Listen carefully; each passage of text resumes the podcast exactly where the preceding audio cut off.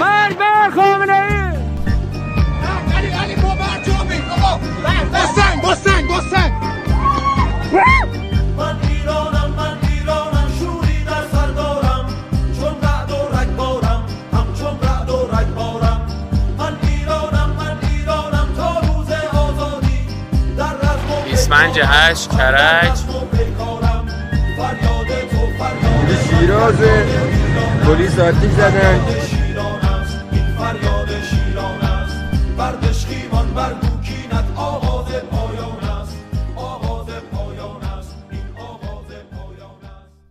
روز گذشته در خدمت آقای پرویز خزایی نماینده شورای ملی مقاومت در کشورهای نوردیک بودم و درباره قیام مردم ایران و موانعی که بر سر راه مردم هست برای سرنگونی با هم گفتگوی داشتیم که همینک اون رو خواهید شنید.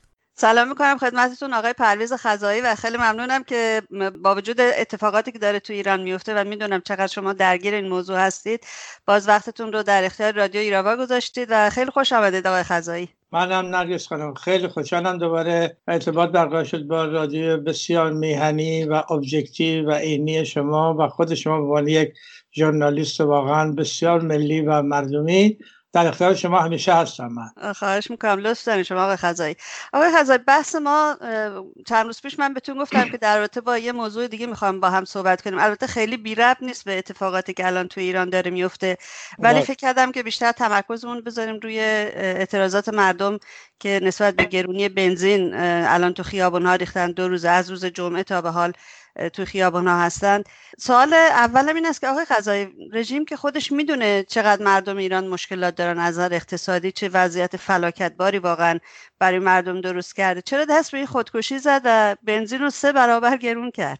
ببینید بقیه من این از روی ناچاری است و یک چیز خوبی هم که اینجا هست اینه که این نمیتونه اون جناح بگه که این فقط روحانی این کارو کرده چون بدونید که خامنه‌ای در این همه سالا یه بازی بدکاپ گودکاپ به قول شما شمس وزیر قمر وزیر درست کرده یعنی داره مثلا دموکراسی اینجا قوه مجریه با یکی دعوا داره بین مجلس یعنی یه داره یه فساد قلابی دموکراسی رو میخواد نشون بده کنی این دولت مثلا انتقاد میشه.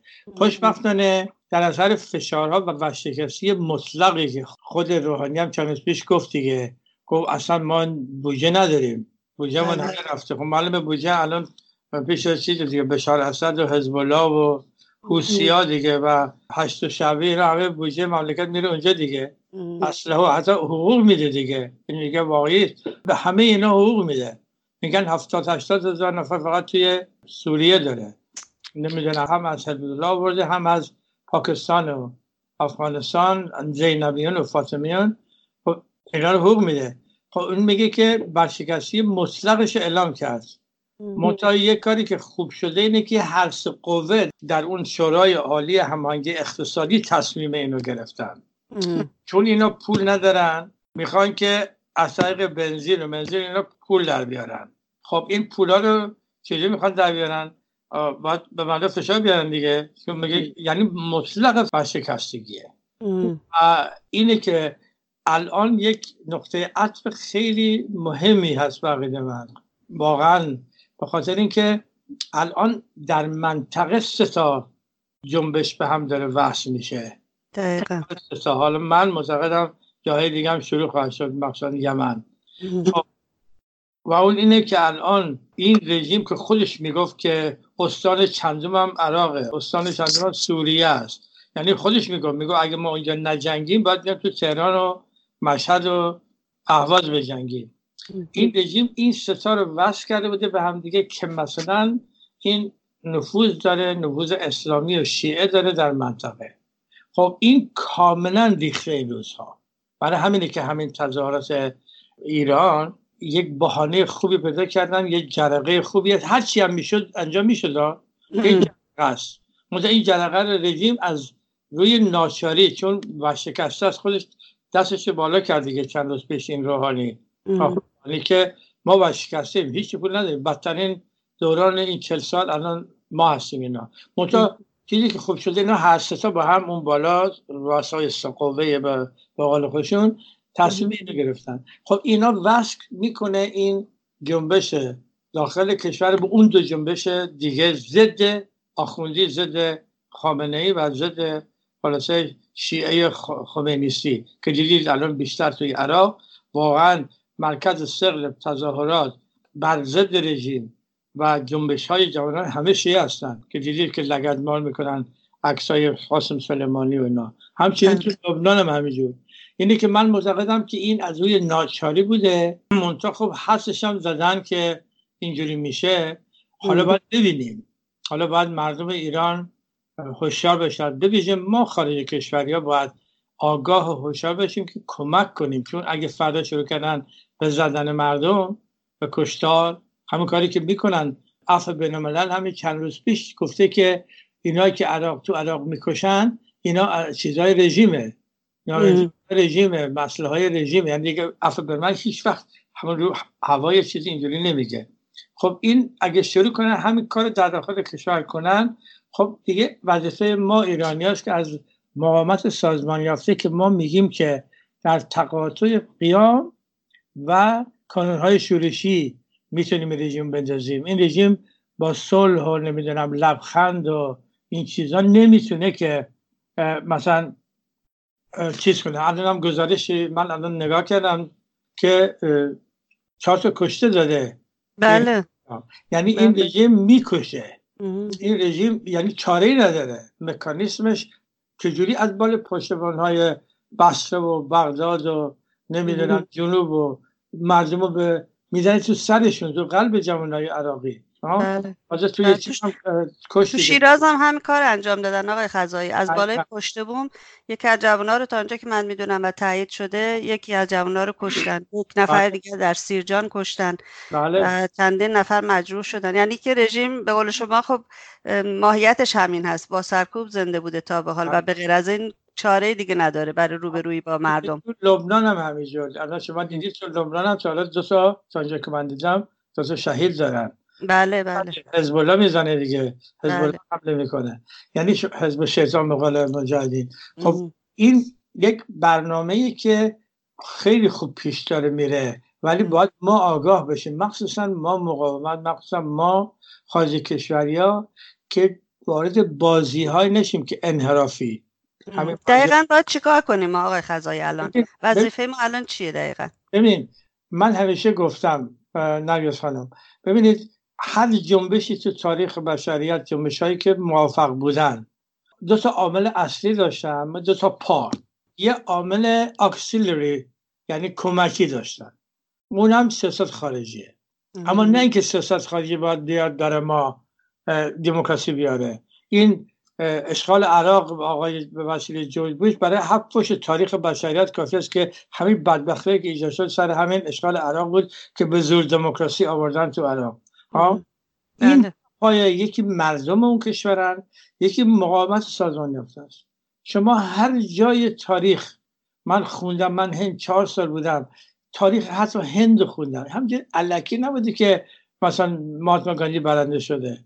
مقاومت سازمان یافته حتی رفت به سوی مبارزه مسلحانه و کانونهای شورشی که انگلیس ترسید بعد از قتل عام امرتسر هند یا جاهای دیگه. یعنی تا پشتیبانی نیاد، یک مقاومت سازمان یافته نباشه، خب مردم دست خالی میان تو خبر، اینا رژیم میکشه. مگه نکرد توی جنبش به اصطلاح سبز که ملاخور شد و مساوی خوار شد اینا؟ خب اینه که من معتقدم اولا یعنی استراتژیه. اگه ایرانیان عزیزی که شما رو گوش میکنن با من مخالفن، واقعا بیان با من بحث کنن، من حاضرم یاد شما باز کنید، با من بحث کنن. ببین مکانیسم سرنگونی رژیم 2 چیز بیشتر نیست، یکی جنبش مردمی اما در کنارش کانونهای شورشی. و الان خب این رژیم منطقه مگه نکرده تا حال این 40 سال و میکشید از 30 خرداد بگید تا به امروز. اینه که ما وظیفه ما خارج کشور اینه که پشتیبان مقاومت سازمان یافته باشیم. این مقاومت سازمان یافته بردار میشه قتل عام، بعدم اینقدر مردم رو میکشم، خب مردم خسته میشن دیگه بیچاره.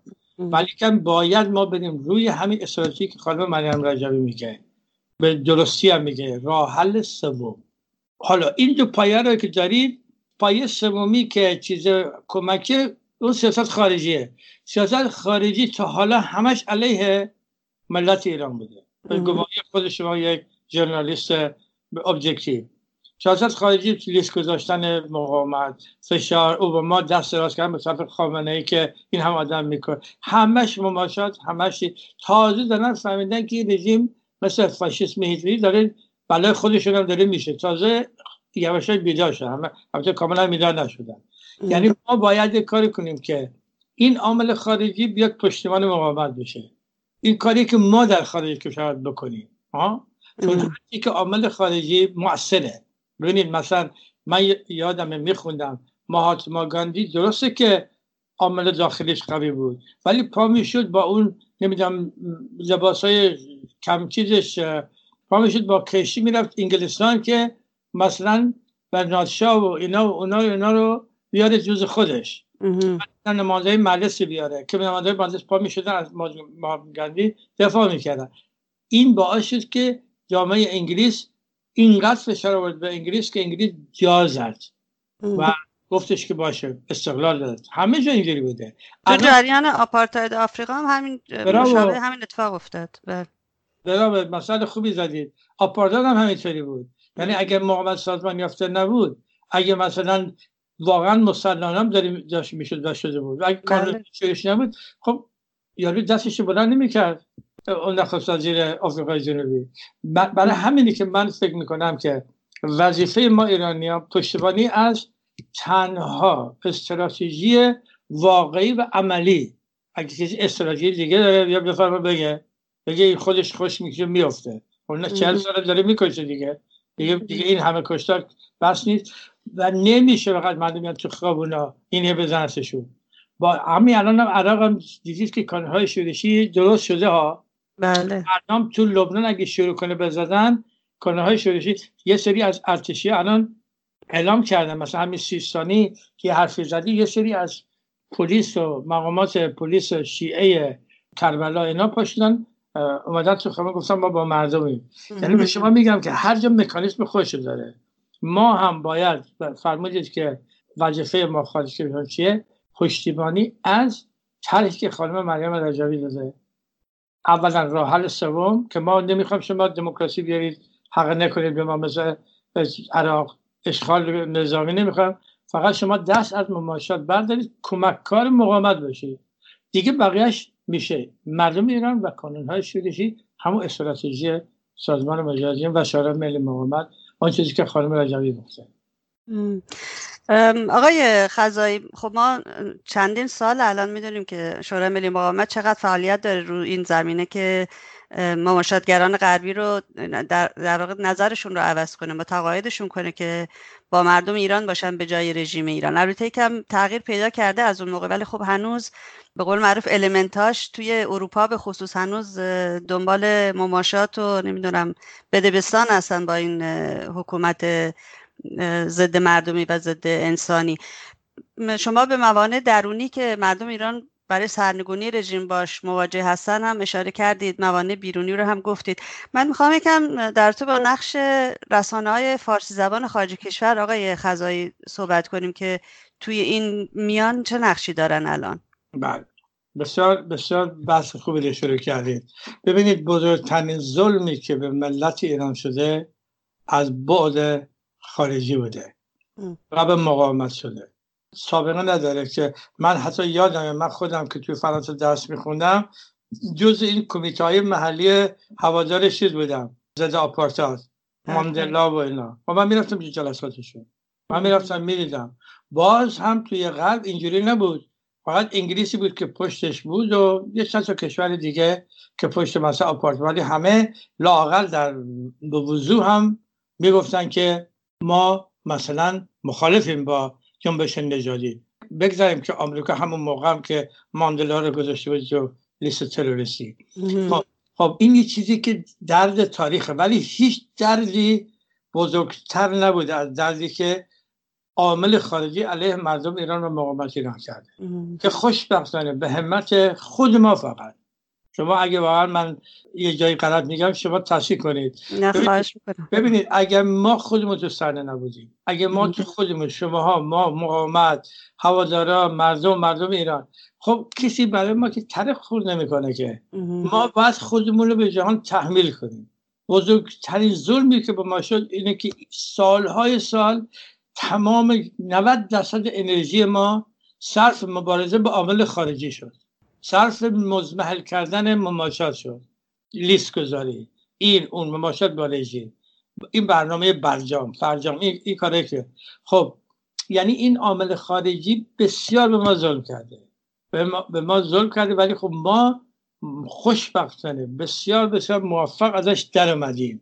یعنی یک چیزی شده الان به جایی که مجاهدین تو لیست روسی باشن، پسر خامنه‌ای الان تو لیست، خود خامنه‌ای و دستگاهش و خانواده و بیت و سپاه پاسداران دیگه چیش مونده دیگه، همه چیز تو روسی هم دیگه. این باعث میشه که ما هوشیار باشیم که این همیشه زنده است، این توطئه‌های علیه ما، این تاچایی که علیه ما میکنن، این کارهایی که انجام میدن، اینا همیشه دوباره فردا میزنه بالا، دوباره یه رئیس جمهور دیگه میاد، حالا نمیاد، یکی نمیدونم چیز میکنه. خب اینا هر کی به فکر خودشه دیگه.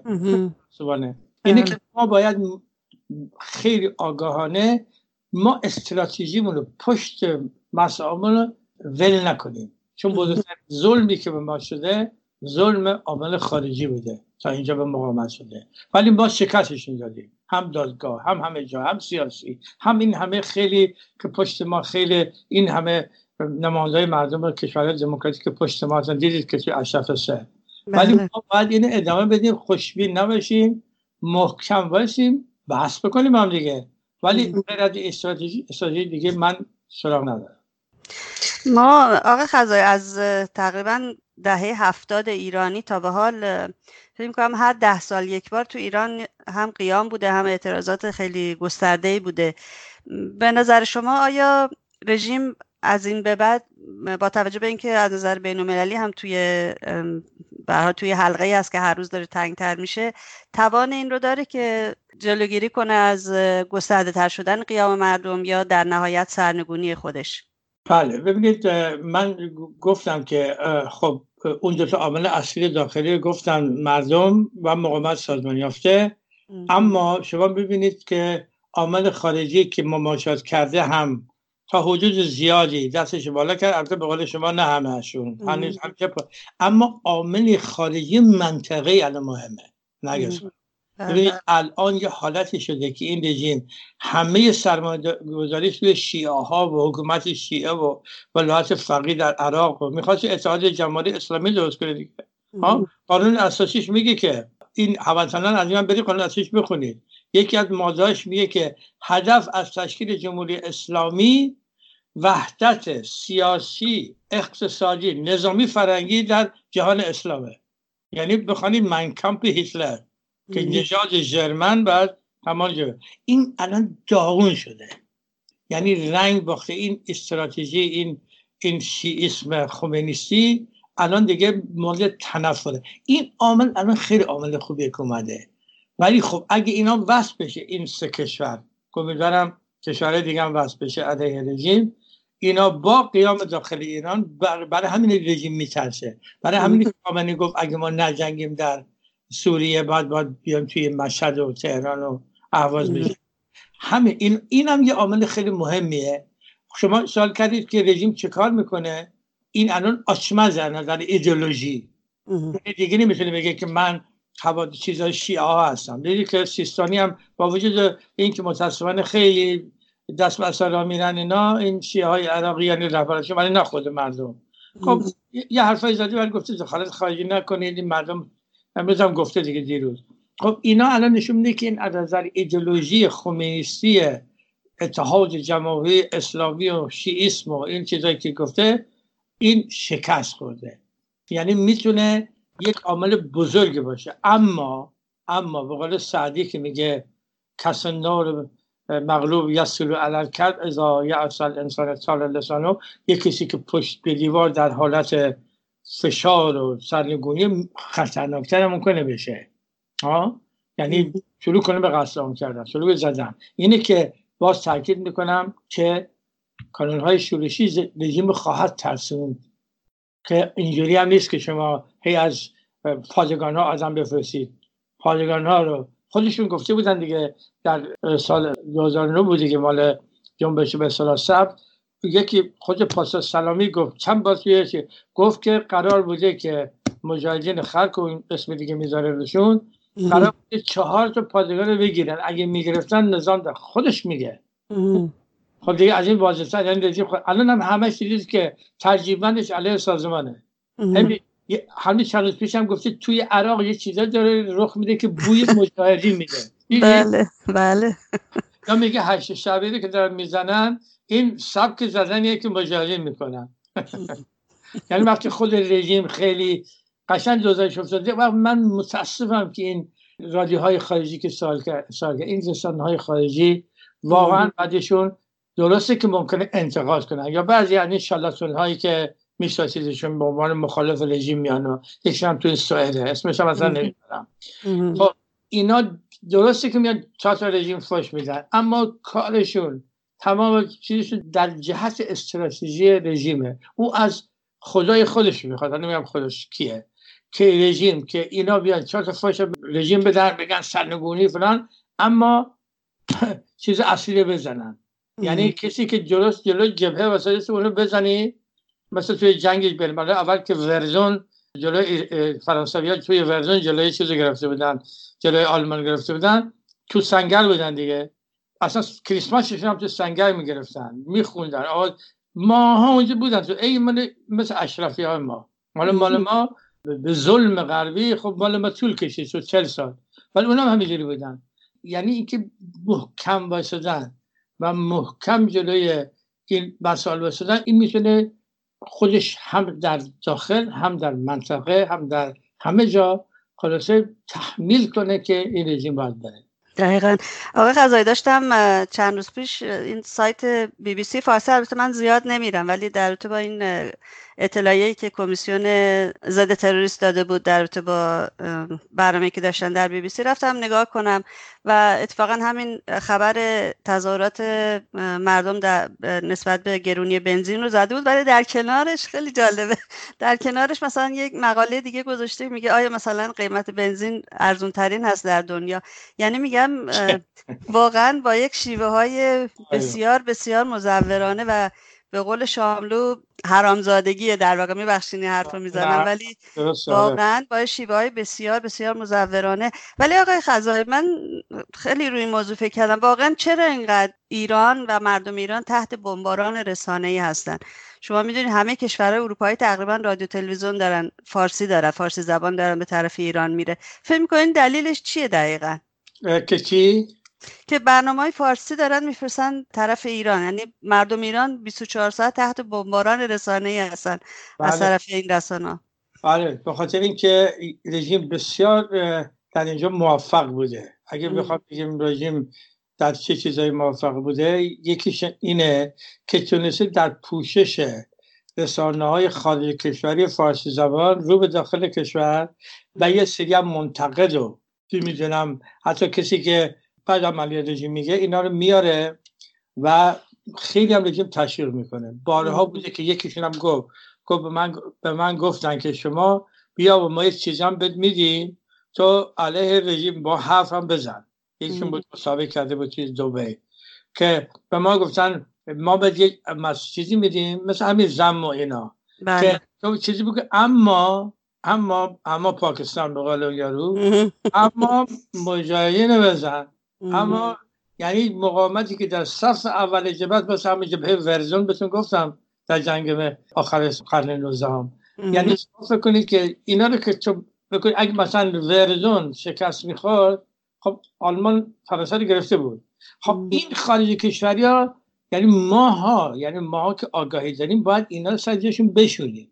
مثلا همین BBC، همینایی که توی BBC هستن که شناخته شدن دیگه، یا سریعت هستن، یا رژیمی هم که مثلا بریده اومده شده، حالا شده دموکرات شده، مثلا موسویان که دوستش میگن به کاخ سفید آقای اوباما، توی همین چارچوب نمیدونم نیویورک و نیاک و فلان، اینا بقیده من بیشتر دشمنن بدون رزروسی بیشتر دشمنان تا رژیم، چون رژیم یه دشمنیه که شمشیر آخته داره میبینیش، آخونده کارش هم میبینه. اون روزم داشت میگفت که باید جهان است، یک روزی ما در آمریکا نمیدونم انقلاب اسلامی میگه. این رژیم این برنامه‌های 65 زیاد میگه، ولی اینهایی که در لباس مخالف خیلی هم راحته، خیلی هم اینا رو تالریت میکنن، دیدید که خیلی تحملش هم میکنن. بله مثلا همین کسی که اخیراً بود راجع به این که سوئز گرفتن، خب اون یارو که شارلاتانه معلوم بوده که اصلا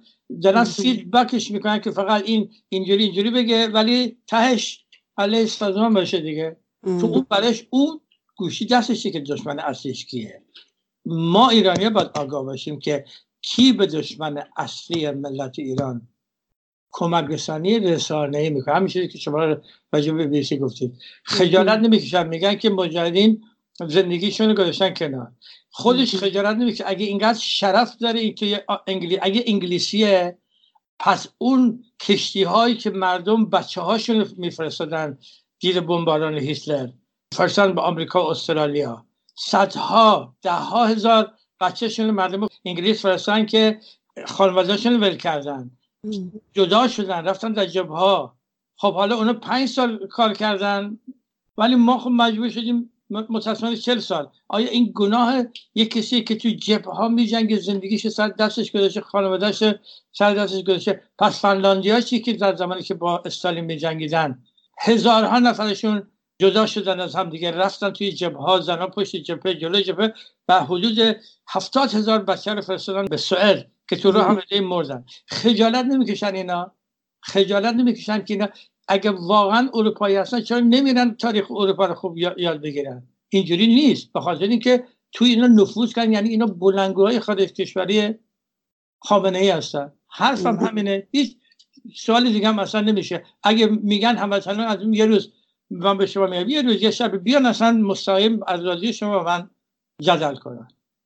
واقعا خیلی جای تأسف داره، واقعا به قول شما درد این که یک همزبونت و یک هموطنت بیاد و از دشمنت مثلا به این شکل دفاع بکنه و توجیه بکنه، خب خیلی دردآورتره آقای خزایی. یه نکته‌ای که الان یادم رفت بگم، همه شما گفتید، ببینید وقتی که ما در جنگ ما تأسیس نکرده بودیم که آقای بوش بره عراق بگیره، که ما خب شروع کردیم بچه های مجاهدین و اونجا هم زندگی بود، اونجا خانواده بود، بچه های مجاهدین آوردیم بیرون، بچه کوچولوها رو. بله. اون از دماغ یکی در نیامد. الان همه شون هم یه سریشون برگشتن بزرگ شدن، رفتن اونجا پرازه، یه سری هم هستن، یه سری هوادارن، یه سری نیستن، رفتن بزرگ. اما همین کشتی هایی که انگلیسی ها با بچه هاشون میفرستدن به استرالیا خجالت نمیکشن که یکیشون هیتلر توی دریای شمال زد و تمام بچه‌ها رفتن زیر آب، 3,000 بچه غرق شدن و مردن. خجالت نمی‌کشن این همه بچه که از فنلاند اومدن یخ زدن تو راه؟ اینا جهالت نیست، اینا واقعا هوشیارانه دارن سر هموطنان خارج کشور منو کلا می‌ذارن. من می‌دونم هموطن داخل کشور زیاد شاد چیز نکنه، مشکل ما اینه که هموطن خارج کشور ما باید آگاه باشه گول این BBC اینا رو نخوره و این رادیوهای واقعا معلوم الحال خارج کشوری رو بدون رو درواسی. دقیقاً همینطور، نه دیگه رو درواسی دیگه نداره آقای خزایی، دیگه بعد از این همه سال این همه تجربه به قول شما باید روبروی اینها ایستاد و حرف زد، چون نمیشه دیگه، نمیشه سکوت کرد و اجازه بدیم همینطور ادامه بدن علیه منافع مردم ایران فعالیت بکنن. با توجه به اینکه بیشتر این کسانی که خودشون رو ژورنالیست معرفی میکنن اعزامی از طرف رژیم هستن. من یه مصاحبه داشتم گوش میدادم از فکر میکنم فلاحیان بود آقای خزایی، میگفت ما که افراد خودمون رو که نمیفرستیم به عنوان پاسدار و بسیجی این ور اون ور، که ما در پوش خبرنگاری اینا رو به کشور دیگه میفرستیم. یعنی واقعا حقیقت رو در یک کلمه گفت خودش دیگه. دقیقاً درست آقای گفت در پوشش رسانه‌ها و دقیقاً هم یعنی ضربه هایی که اینا نرگس خانم به ملت ایران زدن 100 برابر از ضربه رژیم بیشتر، به خاطر که خود رژیم دشمنی که آدم نگاهش میکنه میبیندش، اینا به عنوان در پوشش منتقد و روشنفکر و حتی ضد رژیم و مثل این شارلاتانه که نشسته توی سوئد بله. و با ادعای بی‌طرفی بودن آقای خزایی، بی‌طرف بودن و محقق بودن، اینا توی این اروپا اگه یه روزی فرصت باشه، من همه خیلی چیزاشون جا باور کنید اینقدر شبیه اینا در اومده، که اصلا دیوانه می‌شدم. مثلا یکی از همین توی نروژی که من هستم، یکی از بزرگترین نویسنده‌های کنیوس هانسون که جایزه ادبیات نوبل هم گرفت، خب این همه اینو میپرستیدن، بهترین نوبلا رو نوشته، اینو یک کارش کردن که قلفتی رفتی بازی هیتلر، که اینجوری هم درسته که هیتلر بده، ولی اگه هیتلر بره کمونیستا میان، بخوانید مجاهدین میان، همین حالی که رژیم میزنه، بعد نروژ شقه میشه، اروپا شقه میشه، نمیدونم شوروی میاد اروپا رو میگیره، چه بهتر پس هیتلر باشه که وسط. این حرف چیزه کنیوس هامسونه، یعنی از اوج محبوبیت منفورترین شد در نروژ، که من دارم چیزاشه سندی که مقاله که توی افتنپستن روزنامه اون زمان نوشته، حمله کردن به مقاومت که اینا میخوان کمونیست بیارن، اینا اروپا شقه میشه، نروژ به هم میخورن و فلان، بهتره که ما وحدت داشته باشیم با هیتلر که نذاریم برن شوروی بیاد بگیره. همون کارم ولیعهد سوئد کرد که نامه نوشت به هیتلر، خود هیتلر همین کنیوس هامسون رو دعوت کرد به اون مرکزش توی برکان، اون بالای چیز که اصلا ازش یک پذیرایی مجلل کرده که توی اسنادش هم. خب اینا یه چیزایی که این هموطنان عزیز من باید با آگاهی ازشون خواهش میکنم، همجوری سرسری نشینید یه رادیو BBC چی گفت اون چه، برید مطالعه کنید. ما اومدیم پرنده شدیم به کجا؟ تو دموکراسی ها دیگه، اما دموکراسی ها بالاترین خونه دادن که دموکراسی شده، مجاهدت کردن، حالا اسمش مجاهد نبوده، شورای مقاومت داشتن، ارتش آزادی بخش داشتن، همشون ارتش آزادی داشتن. خب حالا شما فکر کنید مثلا ما غلفتی بریم توی کشوری که میگه به به چشم سوئد چقدر خوبه، نمیدونم کانادا چقدر عالیه، بابا اینا زحمت کشیدن، اینا جون دادن، مثلا اروپایی‌ها که ما اومدیم توی دموکراسی، اصلا برن موزه های این اروپا رو نگاه کنن، موزه هایش رو نگاه کنن ببینن چه دستیسه‌هایی مثل همین BBC بودن. یه نویسنده خیلی خوبی هم توی سوئد بود، یه خانمی، این درست این همین کنیوس هامسون علیه چیز می‌نوشته، مقاومت اروپا می‌نوشته. خب الان کجا؟ منفور تاریخن.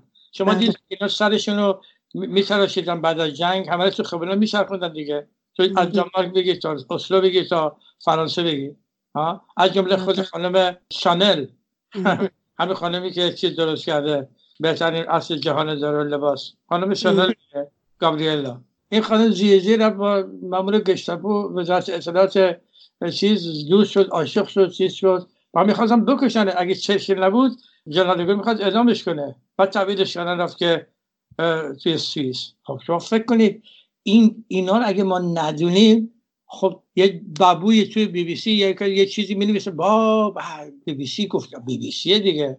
اینو من هشدار میدم از طریق این رسانه شما و هموطنان عزیزم، آگاه باشید.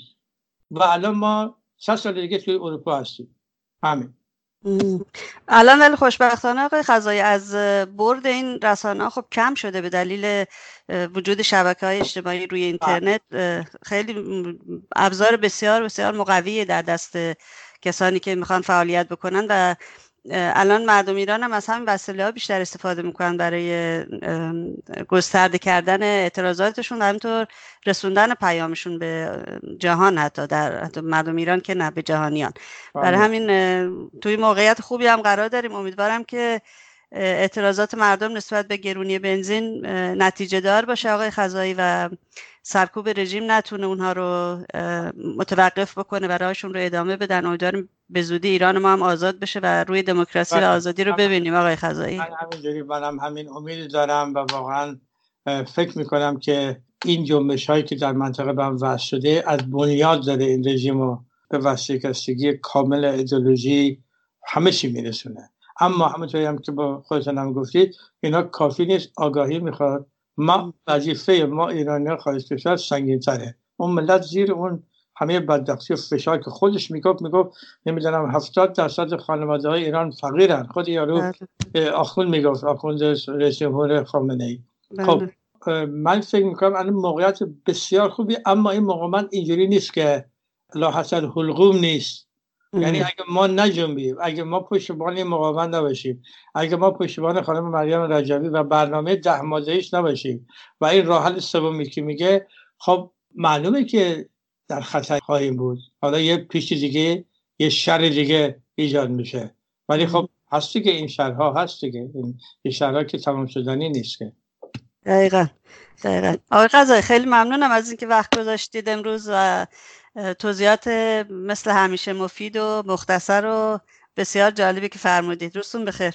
خیلی ممنون، منم خیلی خوشحالم، ولی همیشه در اختیار شما هستم و هر سوالی هم که هموطنان دارن از شما بکنن یا مصاحبه بحث کنیم، چون الان موقعیت حساسیه که همه باید در نهایت آگاه باشیم. خوشبختانه شما گفتید دیگه این رسانه هم، دیگه این رسانه های بی بی سی اینا مثل زمانی است که زمان انقلاب ما میرفتیم بجو خونه که ببینیم بی بی سی چی میگه، خبرهای انقلاب.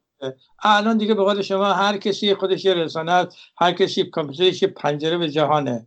این هم خیلی مثبته که دیگه بی بی سی و می بی سی اینا دیگه اون قدرت ندارن که اینجوری نفوذ کنن روی مردم. دقیقاً همینطور، نقطه قوت هم همونجاست آقای خزایی. موفق باشید. با همچنین، مرسی.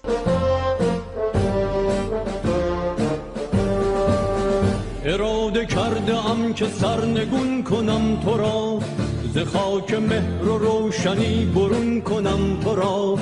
اراده کرده ام که سرنگون کنم تو را، ز خاک مهر و روشنی برون کنم تو را. اراده کرده ام ز خاطرات سرخ یاس، ز پارک ها، ز خانه ها، ز مدرسه کلاس، ز کوچه ها، ز راه های تنگ و ناشناس، به دوزخی مخوف راهنمون کنم تو را. اراده کرده ام که سرنگون کنم تو را، ز خاک مهر و روشنی برون کنم تو را. چه سال‌ها ز باغ ما جوان کشته ای، ستاره‌های شهر را شبان کشته ای. چقدر از تبار ما ترانه کشته ای، قسم به داغ لاله غرق خون کنم تو را. اراده کرده ام که سرنگون کنم تو را، ز خاک مهر و روشنی برون کنم تو را.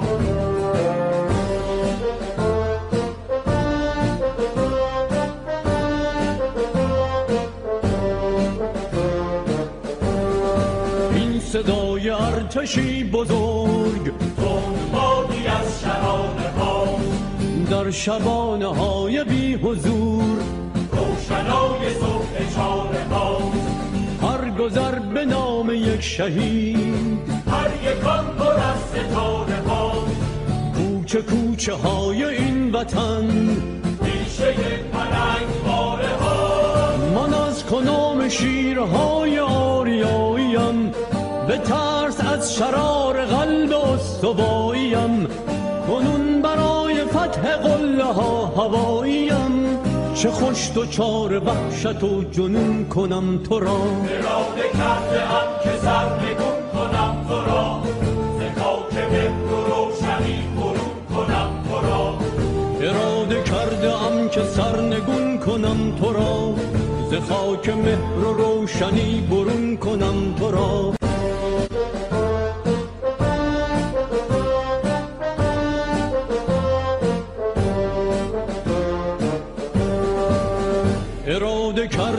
که سرنگون کنم تو را، ز خاک مهر و روشنی برون کنم تو را. اراده کرده ام که سرنگون کنم تو را، ز خاک مهر و روشنی برون کنم تو را.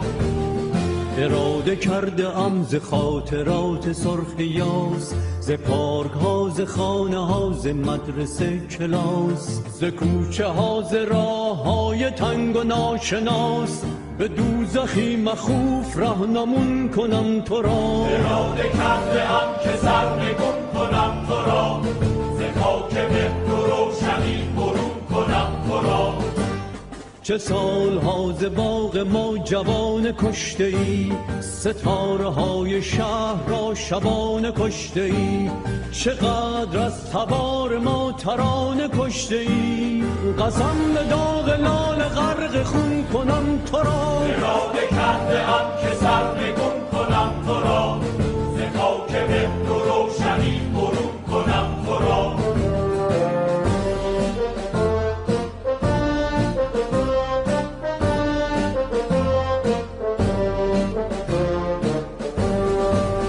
صدای ارتشی بزرگ تنبادی از شرانه ها، در شبانه های بی حضور روشنای صبح چاره ها. هر گذر به نام یک شهید، هر یکان پر از ستاره ها. کوچه کوچه های این وطن پیشه پلنگ باره ها. من از کنام شیرهای آریاییم، به ترس از شرار قلب استواییم.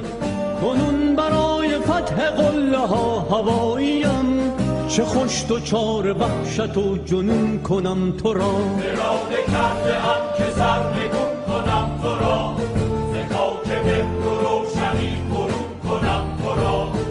اراده کرده ام که سرنگون کنم تو را، ز خاک مهر و روشنی برون کنم تو را.